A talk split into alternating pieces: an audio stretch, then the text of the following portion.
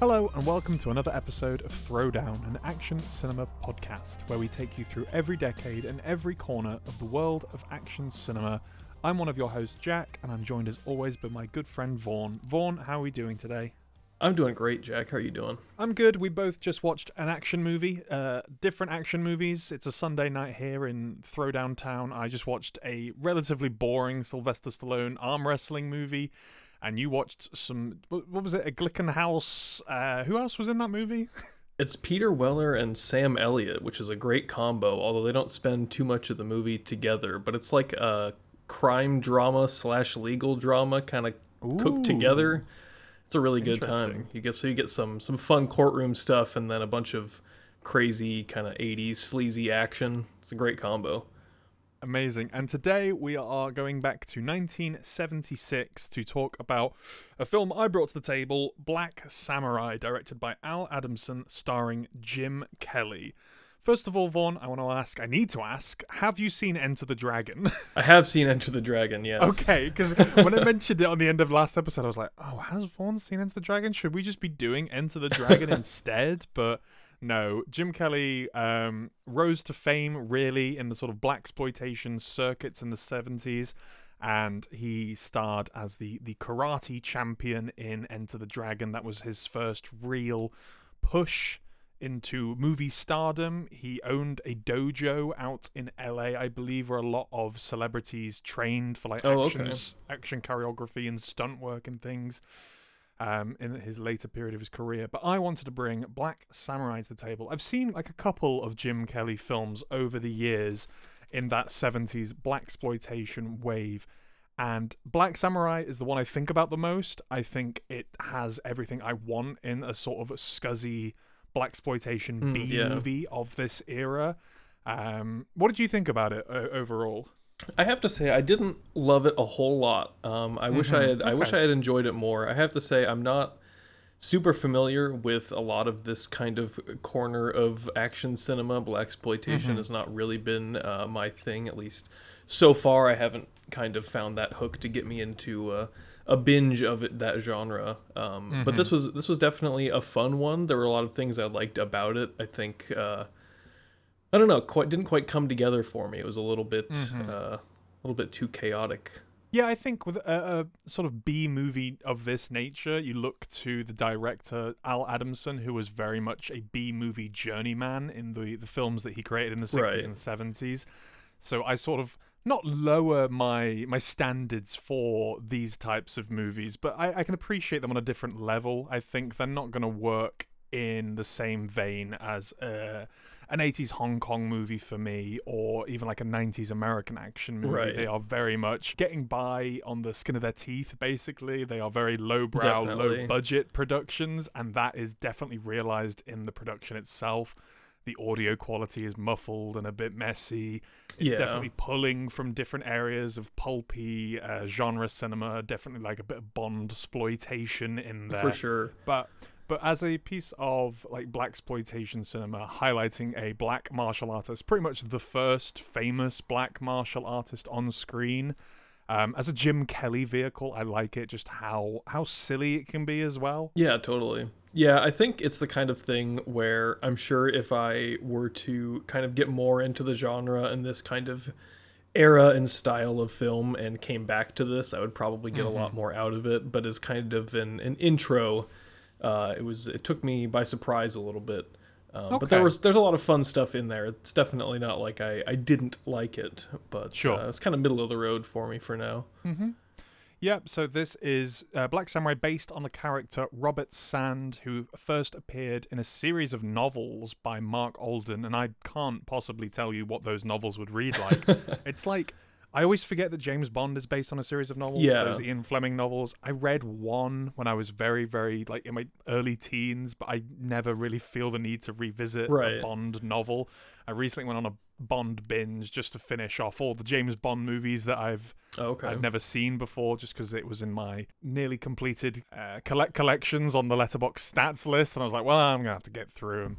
And I suppose the, the appeal of those movies are the just like globe-trotting espionage movies with uh, some some light action nonsense peppered throughout, and then yeah, yeah. you have movies like Black Samurai, which are directly derivative of those, and even Enter the Dragon itself. It's very much working on the same sort of Bond secret agent formula.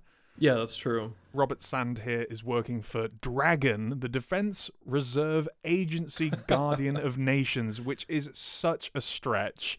Like they definitely came up with the acronym first, and then they were like, "Well, we need words to actually fit into this." And he is tasked with uh, tracking down a high priest of the occult who is working invol- involved in some way in some sort of ultimate MacGuffin freeze bomb weapon. Uh, he goes by the name of the Warlock, and our man Robert Sand, played by Jim Kelly, has to go on this sort of backpack adventure, uh, fight some goons in hotel lobbies and hotel rooms, infiltrate an island lair, and ultimately have a big showdown with a vulture. Is it a vulture? yes, he does. Vulture. Yeah, some kind of carrion some sort of l- yeah. large, t- terrifying bird. um, and that makes a lot of sense. I had no idea that it was um, like a previously established character, um, which I think makes a lot of a lot of sense. Doesn't feel like that at all. Like they just feel like vehicles built around Jim Kelly, the yeah, actor. definitely. Um, I think you definitely get that that kind of Bond exploitation vibe. Um, but of course, with this very obviously low budget film, you can't do like the the globe trotting adventure thing. So it all it all definitely feels like this was shot in the same block of a city, but uh, they get a lot out yeah. of it anyway. Yeah, they don't have the, the lavish locations of a a peak Bond film. This was all filmed on location in Haiti, just using various sort of hotels right. and uh, different outdoor areas they could get their hands on. Again, Al Adamson, king of sort of grindhouse B movies just going to read off some of his credits here, the ones I've seen anyway. Um, 1971's Dracula versus Frankenstein, um, The Dynamite Brothers, Death Dimension, Carnival Those are great Magic. Titles really good titles. I like him as a, a B movie schlockmeister. I put him. I, I dedicated one of the songs on 10 Second Beats is the Vault album oh, okay. to him. Um, uh, that was a I think a Jim Kelly inspired oh, song. Oh, nice. Imagining if Jim Kelly had been in like a, a down and dusty western movie or something like that.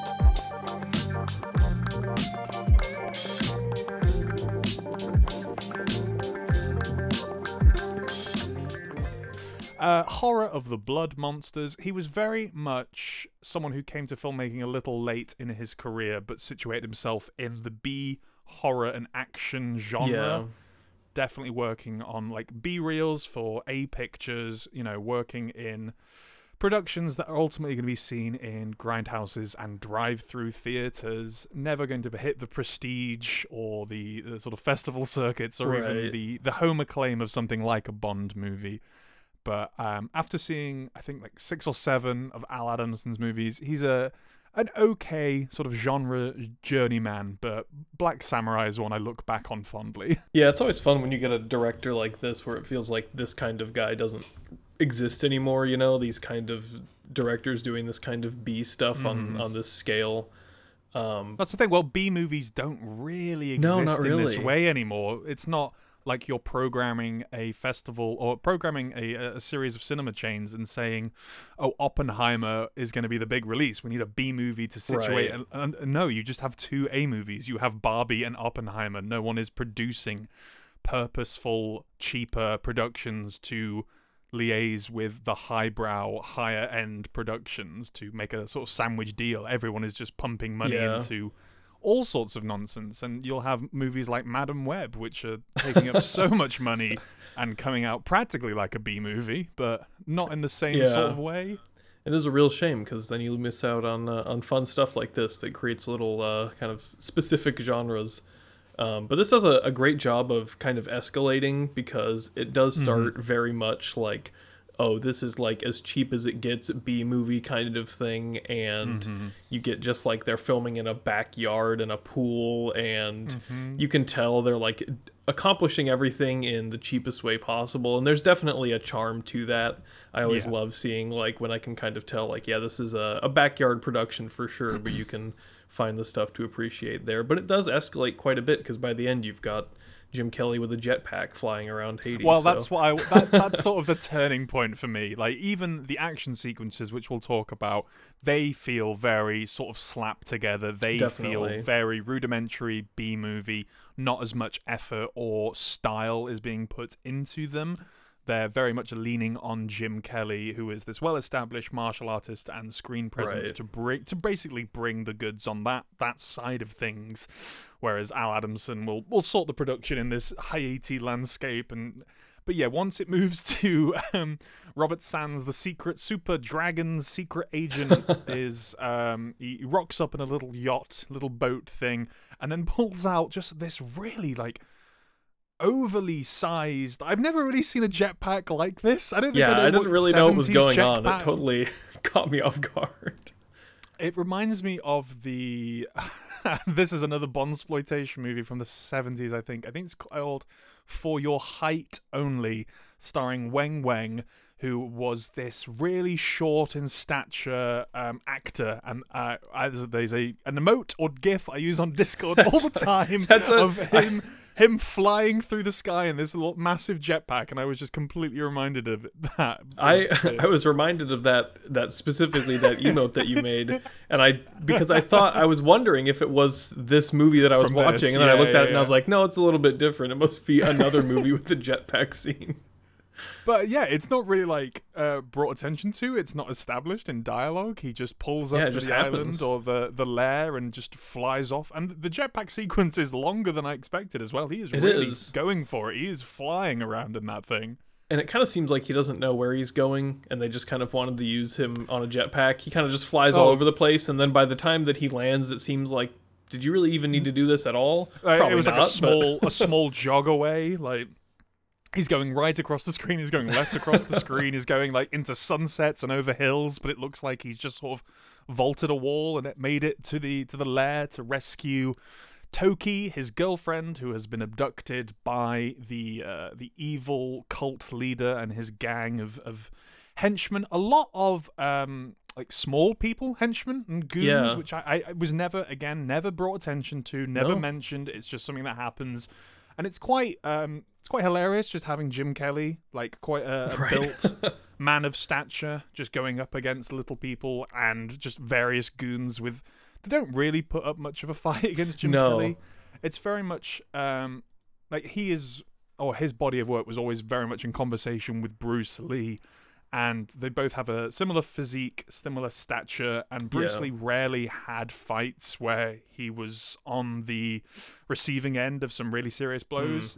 It seemed that Bruce Lee was always in control, you know, had the upper hand, and Jim Kelly very much feels uh, slightly derivative of Bruce Lee in that way.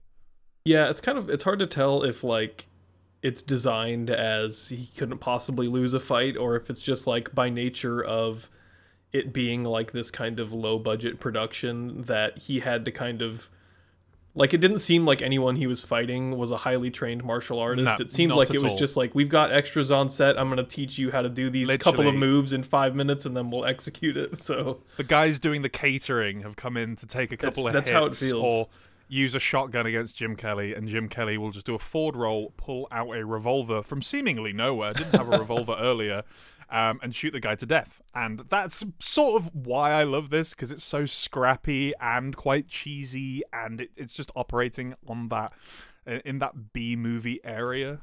Yeah, there's definitely a, a charm to that, but yeah, all of those those choreographed sequences you can tell are very much like, and then we'll do this move, and then we'll do this move, and it's a lot mm-hmm. slower than like you would find in, like you said earlier, like a Hong Kong action movie where you've got this this highly organized kind of rapid fire exchange of blows, but there is a charm to the low budget nature of it.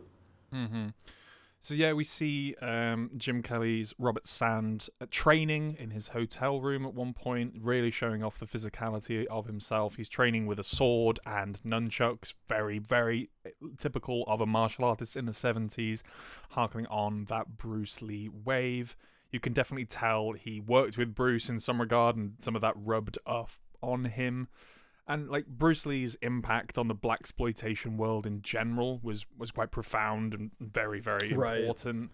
Seeing like strong, independent pr- protagonists uh, of non-white origin Yeah, in America sure. in the seventies was was a, a, a very influential, like pivotal turning point as well. It sort of challenged the stereotypes of the different class systems working in America at that time, working with different races, and it just sort of empowered different audiences. So when when it came to the, the sudden passing of Bruce Lee and the mantle sort of shifted, and there was sort of this this area for for black actors and black filmmakers to to take a different corner of the market and work on their own products. I say that knowing fully well that Al Adamson, the director of this movie, several other blaxploitation movies, and a lot of other blaxploitations in general had very white um, directors. Yeah, it was yeah. very much them almost uh, profiting on the the popularity of that movement, but it definitely put actors and faces in in the sort of forefront of these. Right, as far as like what's on screen and the Mhm. audiences that get to see that that representation, it's still really important. I mean, it definitely it's it's nice to see this kind of stuff just as a product of its time, this kind of stuff that that spins off of that eastern kung fu wave that that then hit Mhm. America and then you get this kind of response to it and it is it is cool to see these kind of these things that are made for those specific audiences and you can tell that uh, it's made for those people specifically and so Mm-hmm. that's why it's like maybe i didn't enjoy it a lot but uh, you know nobody made it for me Sure. so like Jim Kelly is a fine enough martial artist. I think uh, maybe it's just the the way that it's all shot and not really choreographed, where it comes across as quite lazy and pedantic in parts. As we said earlier, it doesn't feel like he's fighting martial artists or Yeah. even trained stunt people or trained anyone's. It just feels like they have guys from the union that are just ta- taking hits off Jim Kelly. Um, there are parts in the, the sort of finale bit where it gets a bit more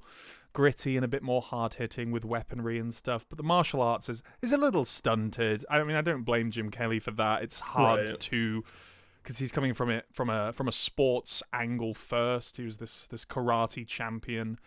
Um, but yeah, it, it translates a little sloppily. Um, it's scrappy and heavy hitting, but not in the way that we we've come to love and appreciate on this podcast. It doesn't really Yeah. translate to the screen that well. I think that's down to the direction and the the blocking of each of each action sequence.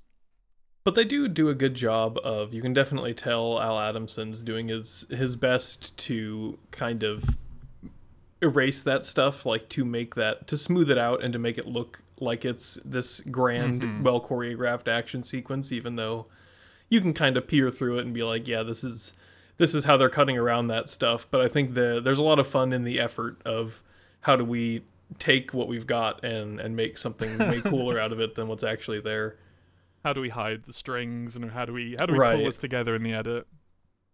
It's easy to elevate when you've got a, a giant bird on set, though. Well, that's the thing. As soon as that thing i appears on screen in the the evil uh, cult leader's lair, you're like, how is this possibly going to play into Right. this this kick-ass fighting narrative? And by the end of the the, the third act, there, you're just watching Jim Kelly or, or very cleverly edited scenes of. Um, a, a kerfuffle, a scuffle with Right. this this Fighting a vulture. bird. I think it's a vulture. I'm gonna say it's a vulture. It feels more like that. menacing to say it's Vulture, a vulture. condor, He also- maybe? I don't know. He also fights some snakes. Um, like they are very much just using local Haitian wildlife at this point in the movie. It feels. Definitely. You gotta gotta use whatever you've got, and they uh, they had a big bird, so why not use it? yeah, the narrative itself, again, derivative of of many a spy, espionage, globetrotter, throwing in the the satanic cult, which is Yeah. kind of just um kind of just presented in one sort of dance sequence where they have like this sh- shamanic ritual. There's not really Yeah. anything that feeds into the, the the general narrative other than like maybe a blood sacrifice or two is mentioned, which is why the kidnapping takes place in the first place but it is just a very quick shorthand for bad guy who has a lair, and we have a a pretty okay martial artist secret agent who's not very charismatic. He's kind of got like a cool charm to him, a very like understated Yeah. cool charm, as Jim Kelly did in Enter the Dragon. They're not really forcing much sort of leading man presence into his persona here, again, it's just part of the nature of this B movie. I I think it's just it's just part of the course, and you soundtrack it all with that that 70s funky clavinet, bass guitar, conga yeah, it is stuff. very funky. I, I'm gonna have a good time with it. yeah, the the plotting is definitely kind of wishy-washy in terms of what's really happening here. I don't really know. It's kind of just slapped together, but you know, they get the the important enough parts of like, yeah, there's someone that's kidnapped that you need to rescue mm-hmm. and Yeah. clearly this guy's evil and I guess he's doing some kind of demonic ritual, so you should probably stop that and we'll throw in just enough to make it look like it's foreboding and evil so that you can just kind of buy in on a base level and that's all you need.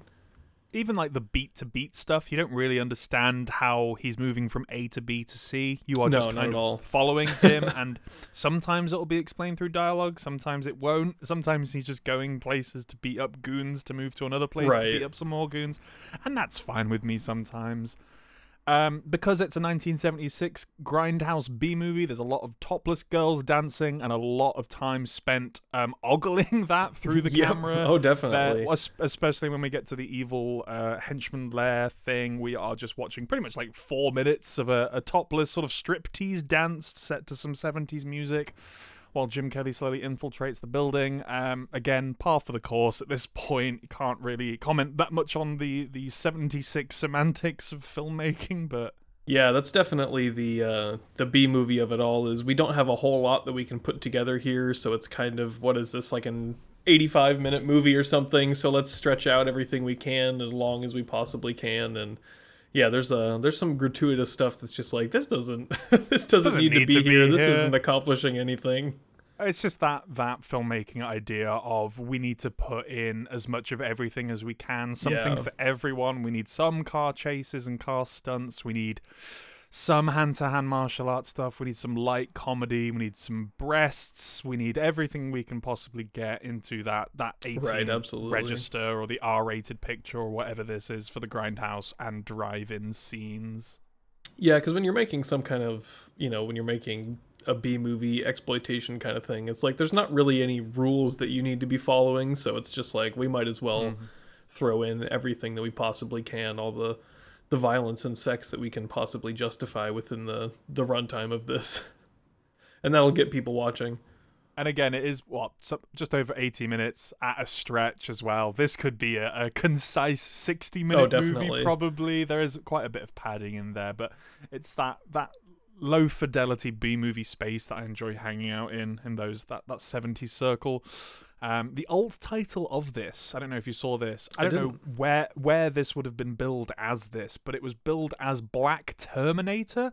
Um, years and Okay. years, Huh. obviously, before the Terminator comes Yeah. out, and I think our ideas of what termination were possibly changed between the 70s and the 80s. Yeah, because, definitely.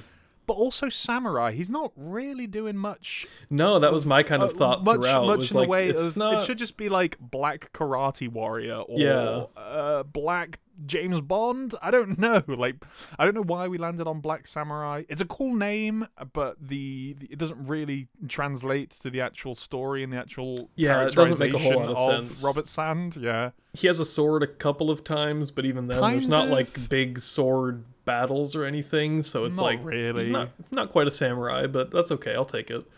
But it's a great title for a movie. It is. got got butts on seats and got us to watch this movie anyway. That's true.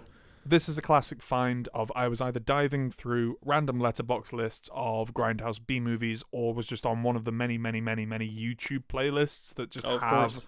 Seemingly forgotten B movies um, washed on the shore of the internet where no one really i- i- cares about uh, the Right. copyright law at all. They exist in like middling quality.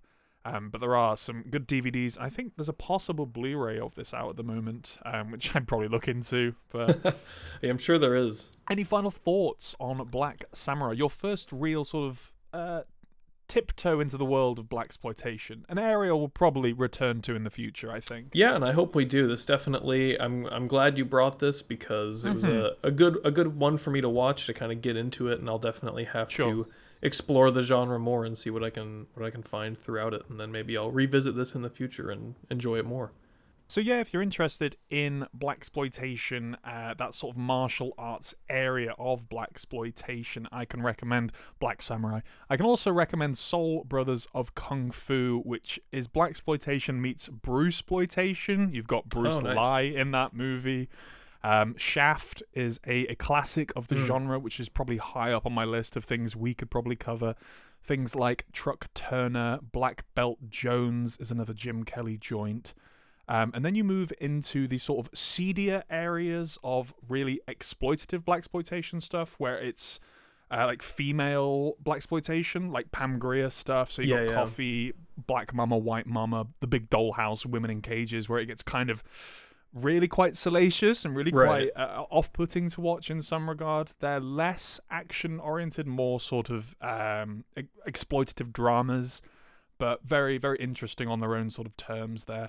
Um, but Foxy Brown and Coffy are ones I think we'd cover in the future as right. sort of because we're next week. Spoiler alert: we'll be we're moving into our Girls with Guns arc, Yes. and Foxy Brown and Coffy definitely operate in that era before the the Hong Kong wave of the eighties Okay. Yeah, that makes sense. moved into Guns with Girls or Girls with Guns, even not Guns with Girls. Maybe that's a different thing. Um, but yeah, blaxploitation. It's an interesting one. I'm still dipping my toes. I've recently purchased a book on blaxploitation, and I want to Oh, get cool. more ingrained in that. Just because, like, I like B movies, I like action movies, I Right. like 70s and 80s movies, and it's just it's another world. It's another world completely. So yeah, speaking of what we've got on next, so the typical thing is we've been exchanging, going back and forth, one pick from each of us for each Yep. week.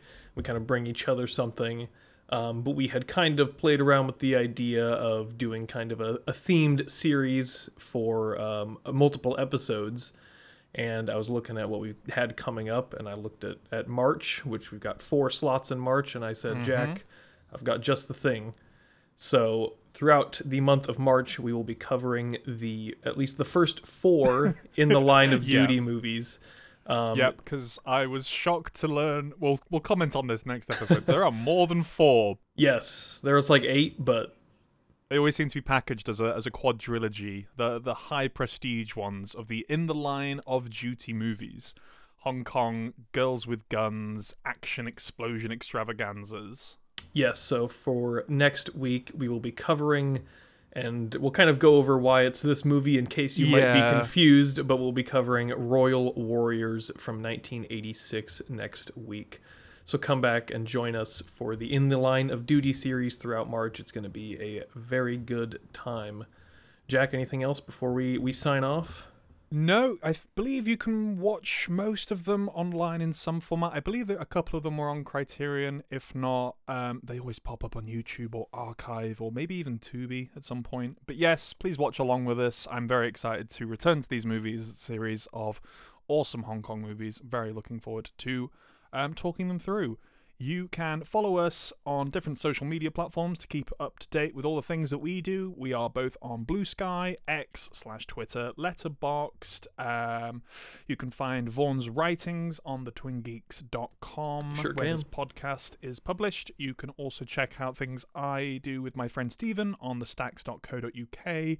Um, I'm thinking of spoiling things. What else? What other things do we have in the world? Um, YouTube.com, um, the Stacks on Film. We're trying to use the, the, the YouTube platform a little bit more. Nice. Um, and Letterboxd, I think I've already mentioned. But yeah, follow us on so. Letterboxd. Go We're always everything. talking about movies Yeah. and something in some regard.